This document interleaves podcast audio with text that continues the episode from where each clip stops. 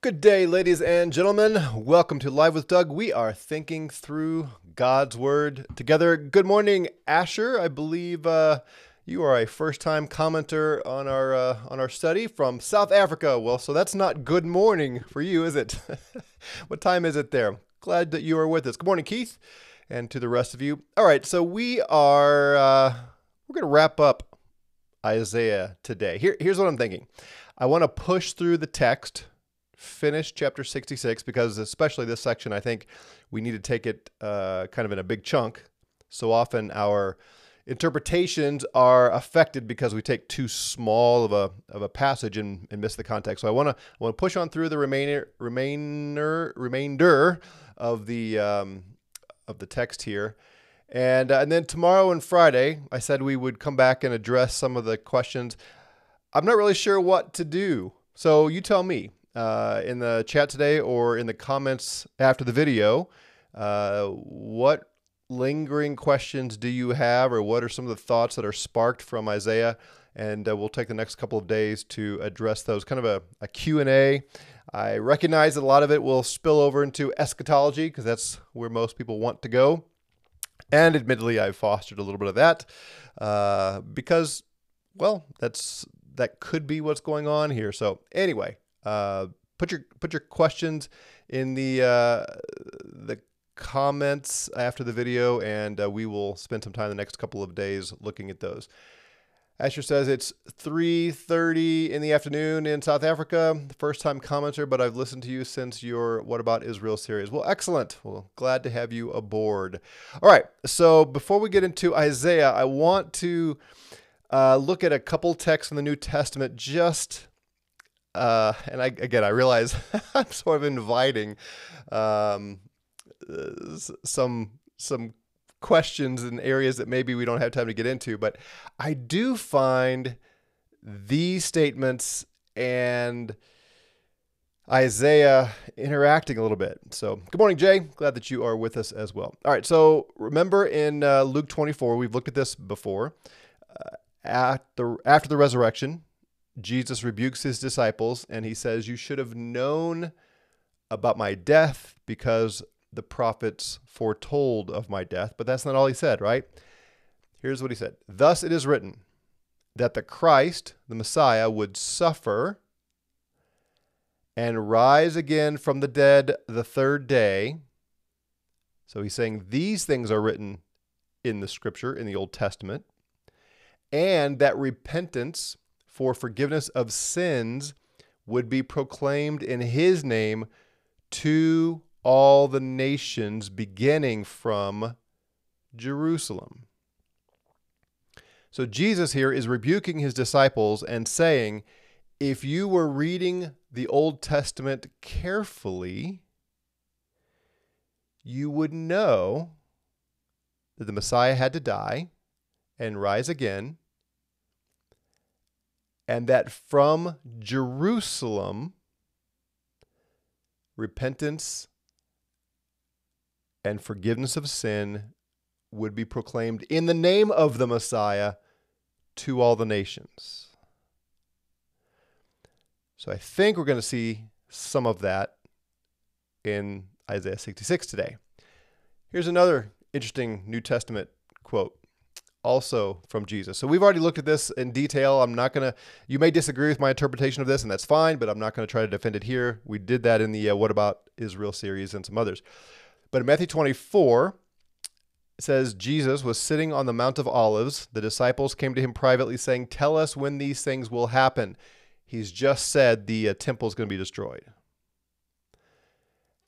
What will be the sign of your coming? I take that to be coming in judgment against the Jews and Jerusalem and the temple. And what will be the sign of the end of the age, which I take to be the Jewish age.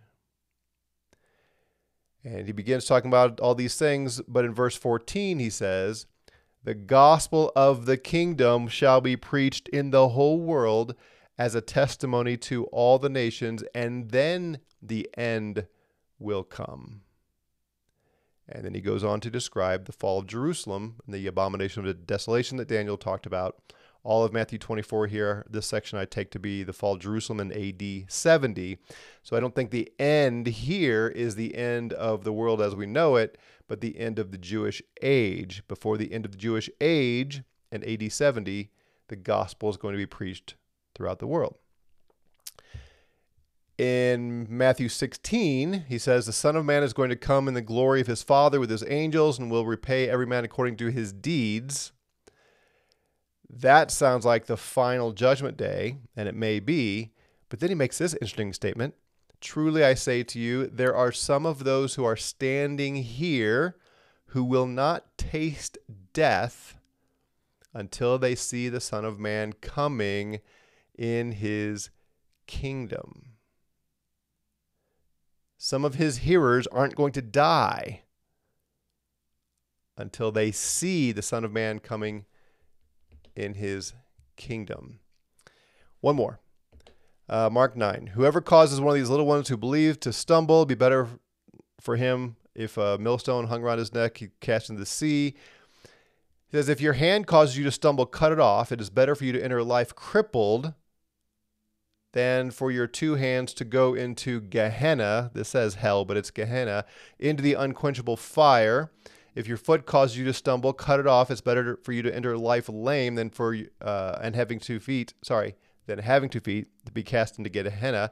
If your eye causes you to stumble, throw it out. It is better for you to enter the kingdom of God with one eye than having two eyes to be cast into Gehenna, where the worm does not die and the fire is not quenched.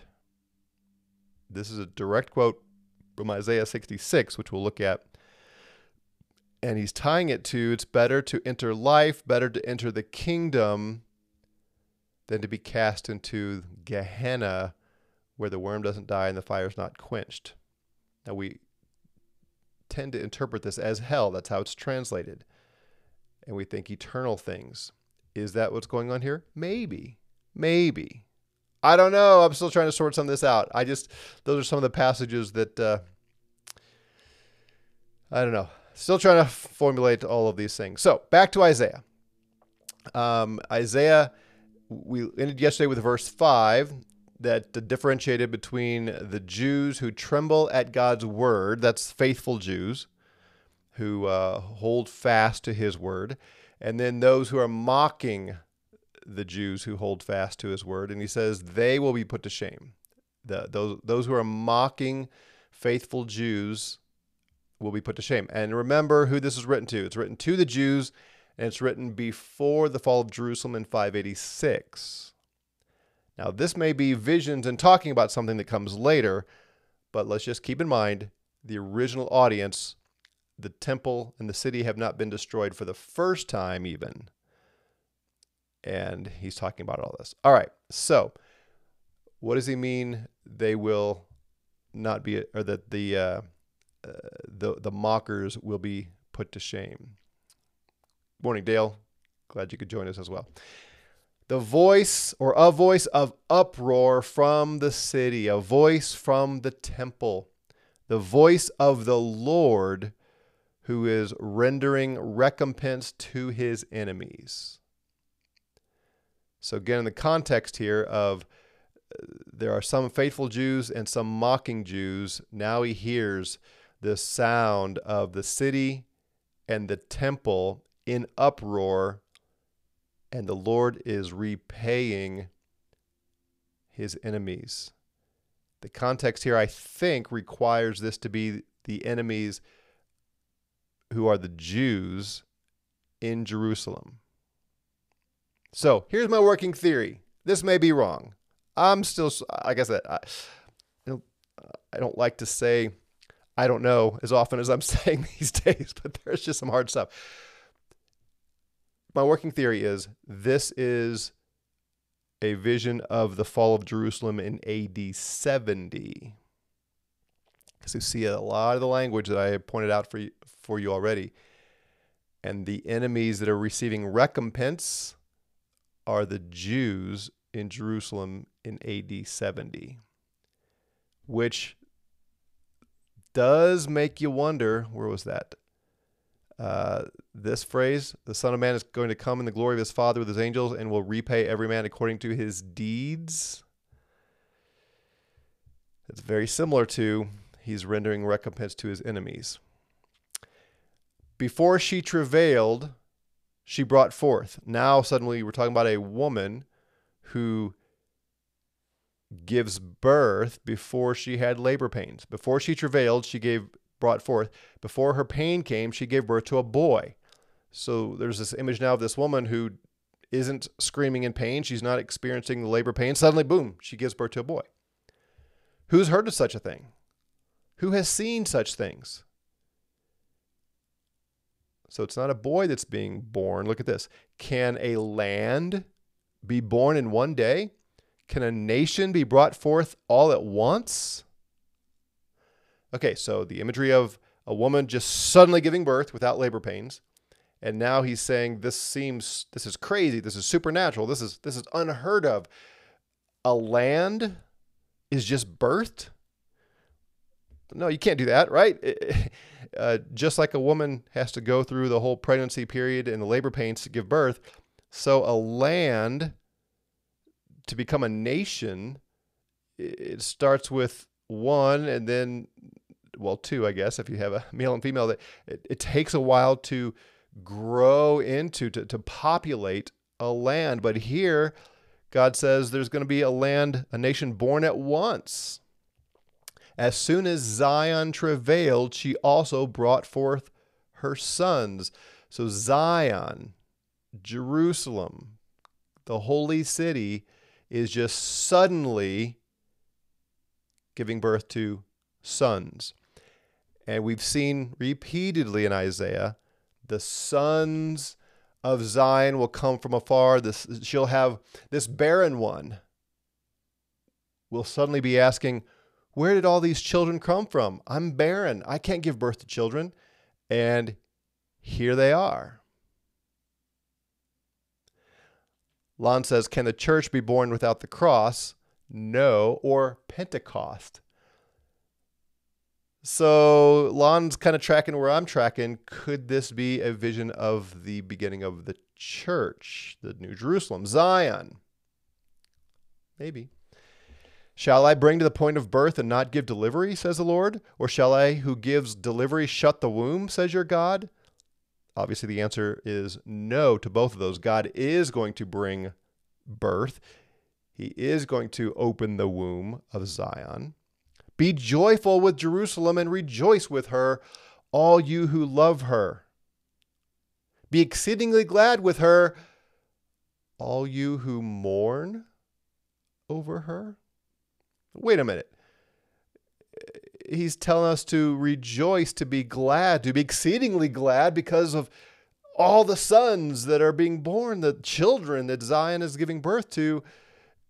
Be glad, you who mourn over her uh, why is there cause of mourning? Working theory here, just just trying to sort this out. Could it be that those who see the destruction of Jerusalem, they're mourning for her. They're weeping for her, weeping for Jerusalem because it's being destroyed. And yet God is saying, those who really are torn up about the fall of Jerusalem, who sincerely love the Lord and, and uh, are faithful to Him, they're going to be glad because there's going to be birth, rebirth, new birth. There's going to be sons and daughters born to Zion again. So be glad, rejoice, hold out hope that you may nurse and be satisfied with her comforting breast, that you may suck and be delighted with her bountiful bosom. Jerusalem or Zion is going to give birth and nourish her children. There will be many offspring from Mother Zion, so to speak. Uh, Jay says this is also related to the Revelation 12 woman. Maybe so. Maybe so. I'll have to look at that. For thus says the Lord Behold, I extend peace to her like a river. This is the word shalom. If you go back and look at Isaiah 48, there's a lot of similar language here. And God says he would have extended shalom like a river, but Israel, Jerusalem was disobedient. Now he's saying, I will. So he's forgiven Zion and he's going to extend his peace like a river, and the glory of the nations like an overflowing stream. And you will be nursed, and you will be carried on the hip and fondled on the knees, as one whom his mother comforts. So I will comfort you, and you will be comforted, Jerusalem, or in Jerusalem. So there's going to be birth, there's going to be children born, and they are going to be blessed and nourished and comforted. Then you will see this, and your heart will be glad, and your bones will flourish like the new grass, and the hand of the Lord will be made known to his servants, but he will be indignant toward his enemies. So the children of Zion are going to prosper, the enemies of God are going to be destroyed. For behold, the Lord will come in fire, and his chariots like the whirlwind to render his anger with fury and his rebuke with flames of fire. For the Lord will execute judgment by fire and by his sword on all flesh, and those slain by the Lord will be many. Do you remember the opening words from John the Baptist when he preached repentance to the Pharisees and the Jews? There is one coming after me who does what? Put in the comments if you if you know.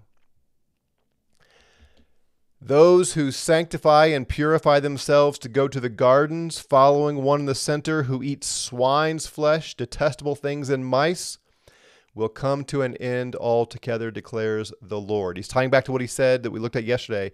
There are those Jews who they go through the motions of, of God's ordained sacrifice and worship, but they're just as fine uh, with worshiping or with using pigs and, and all the things that are detestable to God. So he's going back and appealing or describing them now, saying uh, they are going to be destroyed. Yep, Dale and Lon got it. Baptized with fire.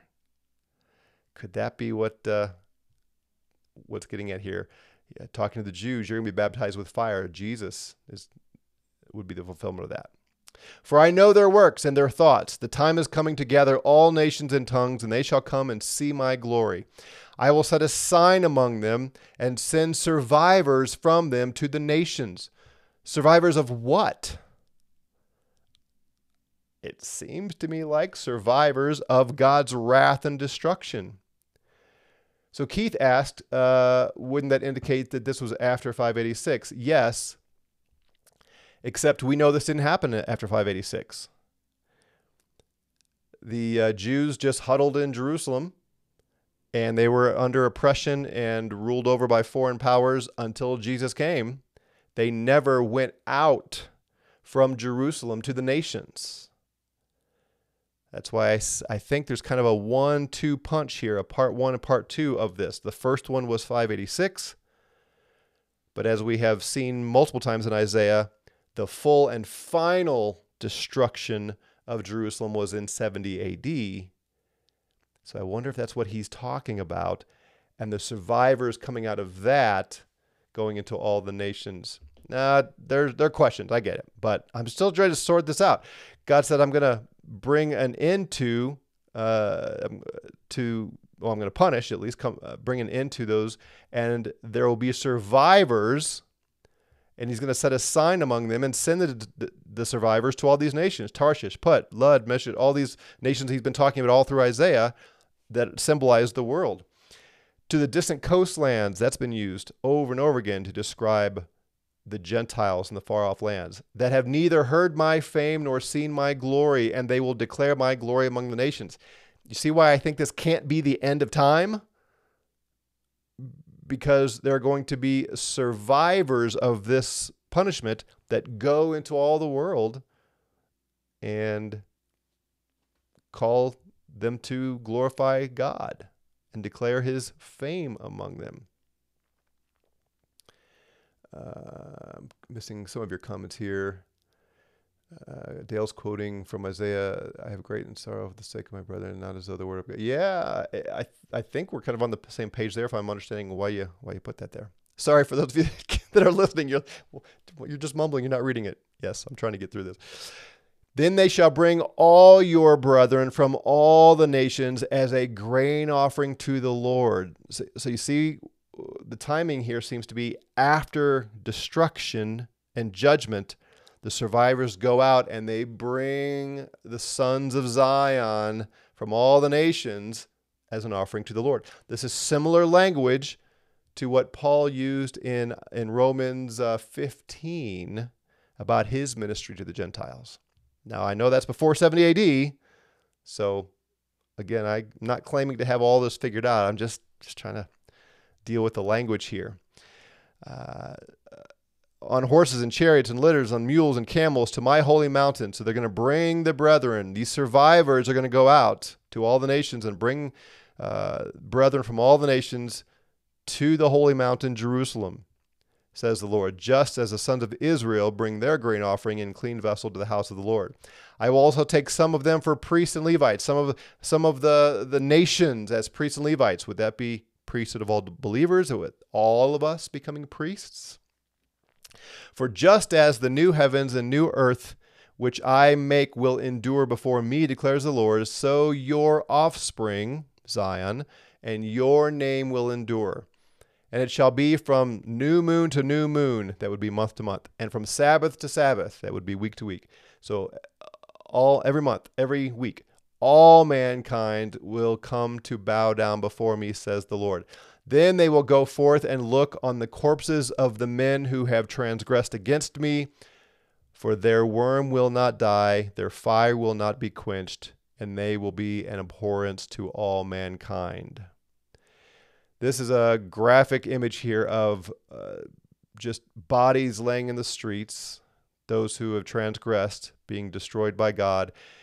And when it says the worm will not die, that means there's just going to be so many of them that the maggots uh, are, are, just going to be overwhelming. And the, the fire where they would be burning the bodies to, uh, to try to deal with them because you're not going to bury this many bodies. Uh, and that's similar to Gehenna, the place where bodies were taken and refuse was taken, garbage and stuff was taken outside of Jerusalem in Jesus' day. And that's how it ends. That's uh, that's the end of Isaiah. Uh, Peter says, "Is a grain offering not Old Testament?" Well, sure it is. Um, but all the imagery through all this has been Old Testament uh, stuff which applies to the New Testament. I know you've already made that point, uh, arguing for something earlier, and I, I get it. Um, the symbolism is clear. He, he's, he's always using Old Testament imagery and Old Covenant imagery. Question is, what is the interpretation for us? And that's what we're trying to figure out. So I don't know uh, if this last scene in Isaiah is what we consider the end of time, the second coming, the the if this is hell he's describing with the the worm never dying and and the corpses burning and all that. It doesn't make sense to me in light of the things we just read. It doesn't seem like eternal state because you've got this judgment coming on Zion, uh, or on Jerusalem, on the on the evildoers there, the enemies there, and survivors going out into the world, bringing offering to the Lord from the nations. All of that fits very well, I think. Working model here could be wrong, open to revision, but all that fits very well with the end of the age, the this this whole thing describing the end of the Jewish age, the coming of the kingdom which we are in now, and the gospel going forth. Uh, I'm sure there are holes in that. Again, it's just a working theory, but I'm trying to keep it in context, keep it with the words that are listed and, and so on. Dale says, so perhaps if the old covenant imagery points to spiritual realities in the new, it may be that some of the physical property language does the same. Yeah, uh, very, very well could be. Um, so, yeah. if this is true, then uh, some of you were arguing that new heavens and new earth in Isaiah is not talking about new cosmology, but new covenant. and maybe that's what Dale's getting at too here. Uh, I think a case can be made for that. Now, that does not mean that the New Testament has to use that language in the same way. I think it's possible, and this is kind of a working theory as well for me, that there is a a fulfillment of the new heavens and new earth that is an unglorified new covenant. And then just like we are in process of being sanctified right now that we we are sanctified and we're being sanctified could the earth be being made new but not glorified waiting for being uh, entirely made new and entirely glorified? Does that make sense uh, peter says uh, you're thinking that the new heavens, new earth might be the new witness to the new covenant is intriguing and something I never contemplated. Uh, maybe. Uh, I'm just, yeah, me too. But you, you, get what I'm saying? Could it be uh, that we are the fulfillment of Isaiah 65, 66, the new covenant era? And then the New Testament says, just like we're going to be resurrected in new bodies fit for uh, glorification that the the earth, the heavens of the earth, are also heading toward that. So it's kind of an already not yet. I don't know. Just pondering out loud. Uh, let's keep working through it together. So leave your questions in uh, and comments in the. Uh, oh, great! Gotta. Yeah, let's see if I can remove that. Uh, don't want that person on here. Um, uh, let's see if we can. Uh, well, so sorry, I'm I got distracted by a inappropriate comment here.